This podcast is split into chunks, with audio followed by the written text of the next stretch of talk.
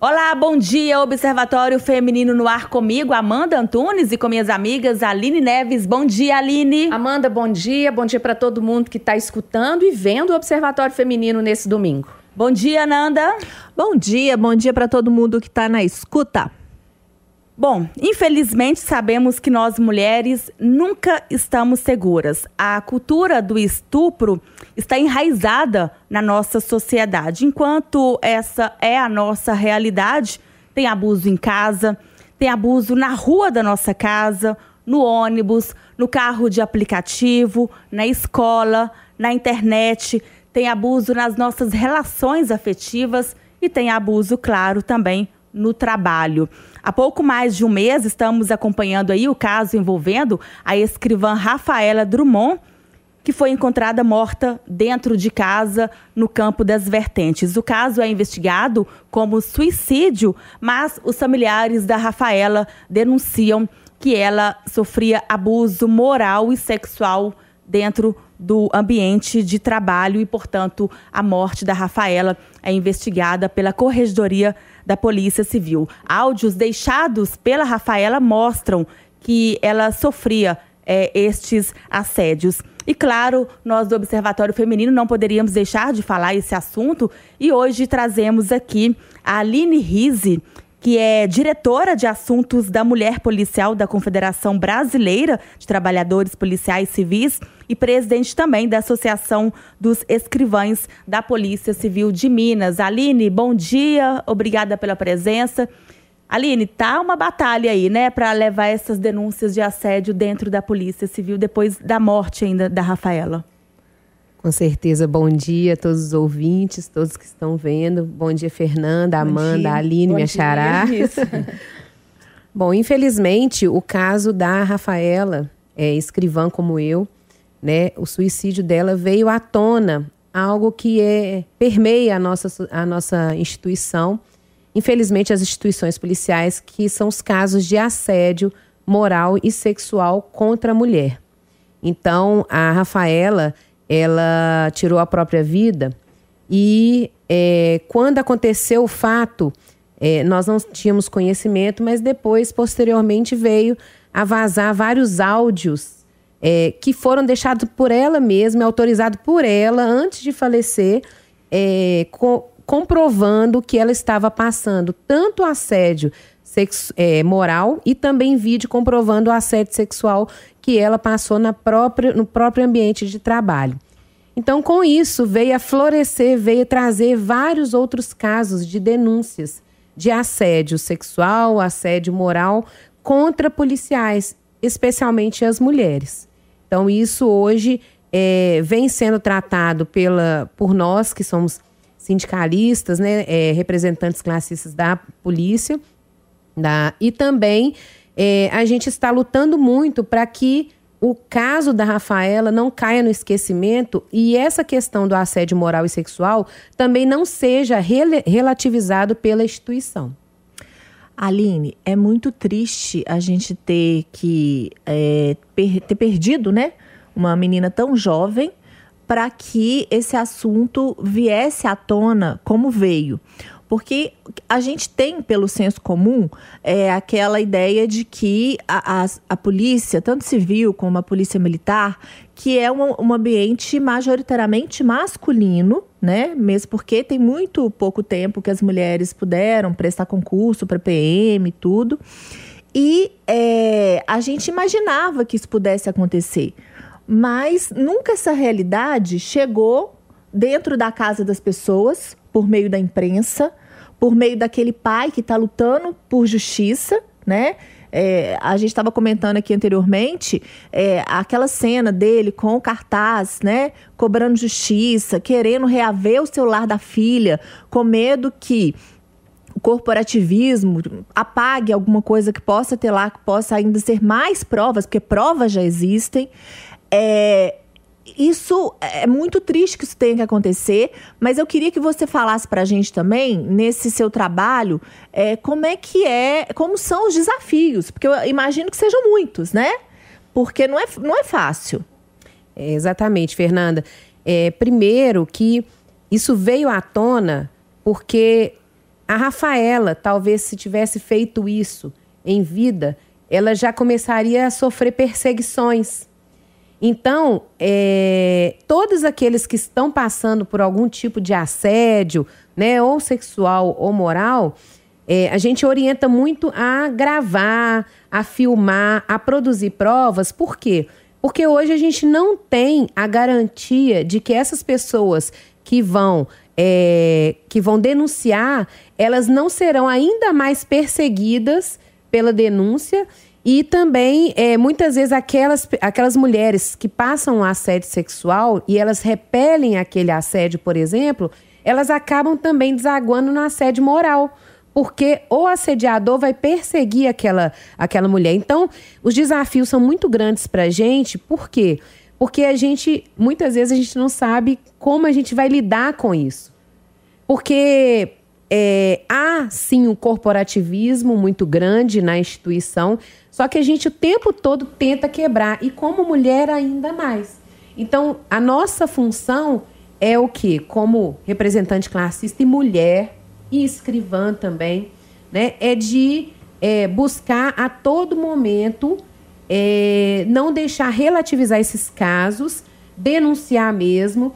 E se, as, se os próprios policiais não podem fazer isso e as policiais, nós que somos sindicalistas, nós somos representantes, a gente pode fazer isso com a imprensa, com o Ministério Público, na própria corregedoria. E se dentro da instituição está acontecendo algum tipo de acobertamento, ou então é corporativismo, o que, que a gente vai fazer? A gente vai é, tomar providências, como eu fiz com referência à transferência daqueles que estão sendo investigados, no caso da Rafaela, para que corra tudo certinho, que os assediadores sejam punidos efetivamente.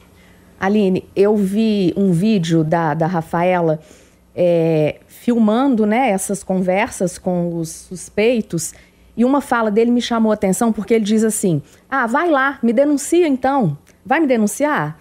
né, parece que isso, a impunidade já está na cabeça dele, já está enraizada em praticamente todos os homens que assediam as mulheres, que não vai acontecer nada. Eu ainda tenho fé na humanidade porque eu tenho um filho de 15 anos e isso é tudo que eu falo para ele não fazer. Sabe? Eu falo, filho, não é não, a mulher não quer, chega, não faz. Então, assim, eu acho que essa geração de agora, dos homens de agora, realmente não tenho muita esperança, mas nas próximas, né, esses meninos aí que estão vindo de 15, que estão começando agora a namorar, a, a, conviver com mulheres, né? Então eu acho isso muito importante é, de falar com eles que, peraí, não é assim, é desse jeito aqui que funciona. A mulher tem voz e ela tem o direito de falar que não. Então essa questão da impunidade é, eu vejo isso em outros homens também. Outros assediadores pensam assim. Né? Você acha que isso vai ter um fim um dia? Por que, que isso existe na cabeça dos homens? É, culturalmente, a nossa, a nossa sociedade, infelizmente, ainda tem. É muito machista, sim. Né? Porque é, aquele ato de passar a mão no cabelo da mulher sem autorização dela, ou então abraçar e sem autorização dela e tudo, é um ato que às vezes é comum para o homem. Mesmo que a mulher não queira, mesmo que é, seja, seja feito um convite para ela é, para ir em outro lugar, para sair com ela e etc. E, for, e, e é algo que parece ser uma brincadeira, não, isso é considerado assédio. Se vai resolver, eu sinceramente eu não sei. Mas a gente tem que fazer isso que você falou, Aline. Porque eu também tenho dois filhos, um de quatro aninhos e um de seis. E o meu de seis anos, ele já sabe, oh, mamãe, não pode fazer isso, senão é violência contra a mulher, é. né? Eu falei, é isso mesmo. Então, realmente, você está certo. A gente tem que educar né, os jovens, a gente tem que educar as crianças, os jovens, para eles entenderem que todos merecem respeito, especialmente as mulheres. Até porque, porque essa por causa dessa, dessa cultura machista, que às vezes está dentro da casa da própria pessoa. Então, é, ao meu ver, a gente tem que construir isso. Não é um trabalho a curto prazo, eu, eu imagino, mas a longo prazo as mulheres, né, é, praticando a empatia. Sabe por quê, meninas? Porque eu falo para vocês que muitas vezes nós somos assediadas pelas próprias mulheres. Uhum. Infelizmente, é, existe a falta da empatia, daquela palavra que todo mundo fala que é bonita, sororidade Mas não é bem assim que acontece. Então, no momento que a gente começar realmente a praticar essa, essa palavrinha mágica, né, a empatia, talvez eu também acho que começa a, vai começar a mudar um pouco. E eu fico pensando, passar num concurso é um sonho, né? É um sonho de vida aí, de estabilidade. E aí, quando eu estava assistindo outro dia o vídeo de uma policial militar que pediu para sair da PM e ela contou o porquê depois do que aconteceu com a Rafaela. E ela contando assim que a pessoa no começo ela vai sendo assediada porque o assediado ele quer te colocar lá embaixo, né? Vai te colocando como um lixo mesmo. E aí, quando você percebe, às vezes a pessoa guardou tudo aquilo, tem vergonha de falar, né? E aí, no caso, eu acredito que da Rafaela, ela foi vivenciando tudo isso muito sozinha, que o próprio pai conta que no começo ela falava da carreira, da felicidade na polícia, contava tudo. E de repente ela começou a não contar mais nada da delegacia, não pediu, acredito, a ajuda né? É, e também é muito difícil, né? Porque ele era o sonho da pessoa, e aí de repente ela fala, ah, mas eu vou fraquejar agora, né? Vou sair agora, consegui, lutei. E a gente sabe que algumas pessoas conseguem pedir ajuda, né? E conseguem entender que sim, o concurso é um sonho de vida, mas a sua vida não está ali. Aquilo é um trabalho. A vida está além do trabalho, está por trás. Dá para recomeçar, dá para fazer, né? outro trabalho. E aí eu acredito que pedir ajuda também é essencial, mas também não é fácil, né? Porque quando você está no meio daquilo ali, é difícil você pedir ajuda. É difícil você entender que você está sendo vítima de um assédio e que a culpa não é sua. É isso mesmo, Amanda. Inclusive, a, a, a existe muito a inversão dos, de, de, de papéis. Então, essa inversão de papéis é que faz muitas vezes a vítima não ter coragem de falar e também o sentimento de impunidade. Porque olha que é, ironia do destino. A Rafaela estava estudando para ser delegada. E um delegado estava assediando o cargo que ela almejava. Então, assim, é, tirou dela o sonho do que ela queria para a vida dela profissional.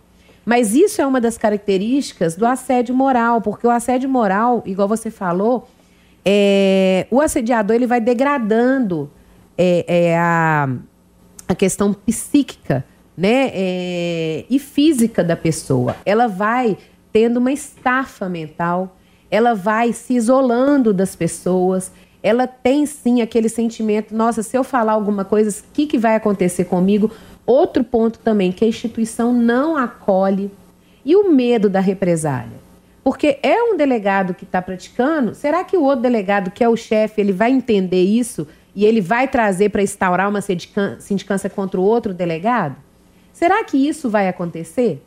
Então, todas essas perguntas a Rafaela deve ter feito para ela mesma.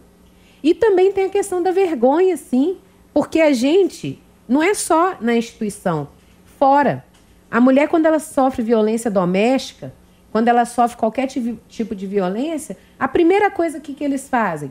Ah, não, é a roupa, é a forma com que ela conversava comigo, ela me deu a possibilidade de fazer isso, mas não é isso. A gente não pauta a violência sexual, né, o assédio sexual pelo comportamento da vítima ou que ela se é, vestia ou não, é pela atitude do assediador, daquele que está praticando a violência. Então, é, tudo isso traz é, no que você falou, Amanda. Então, tem a vergonha, sim, mas tem a falta de apoio. A busca pelo apoio é importantíssimo. Por isso que a gente fala que uma das formas né, de prevenção é sempre a educação, né, é os cursos de gestão dentro da instituição, por exemplo. É ter um ambiente saudável, porque quando começa a praticar assédio, tanto moral ou sexual, o próprio ambiente fica contaminado.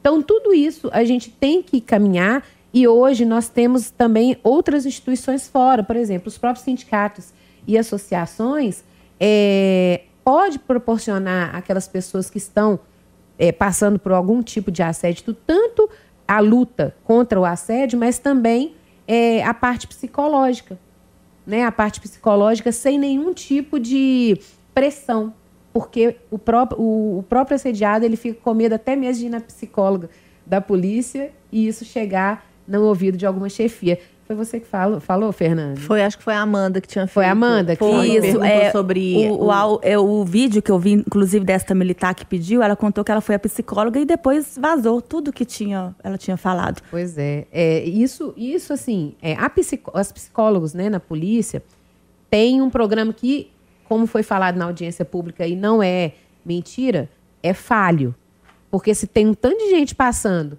por assédio sexual, assédio moral, com doença mental, a saúde, a saúde mental do servidor está extremamente prejudicada é porque esse programa, esse setor na polícia está falho.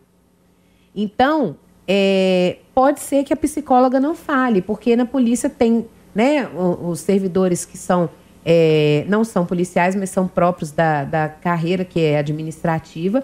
Na época que eu fazia terapia na polícia, tinha também os, os psicólogos é, que eram contratados. Não tem nenhum policial que eu acredito assim. Pode ser que tenha algum psicólogo coordenando e tal.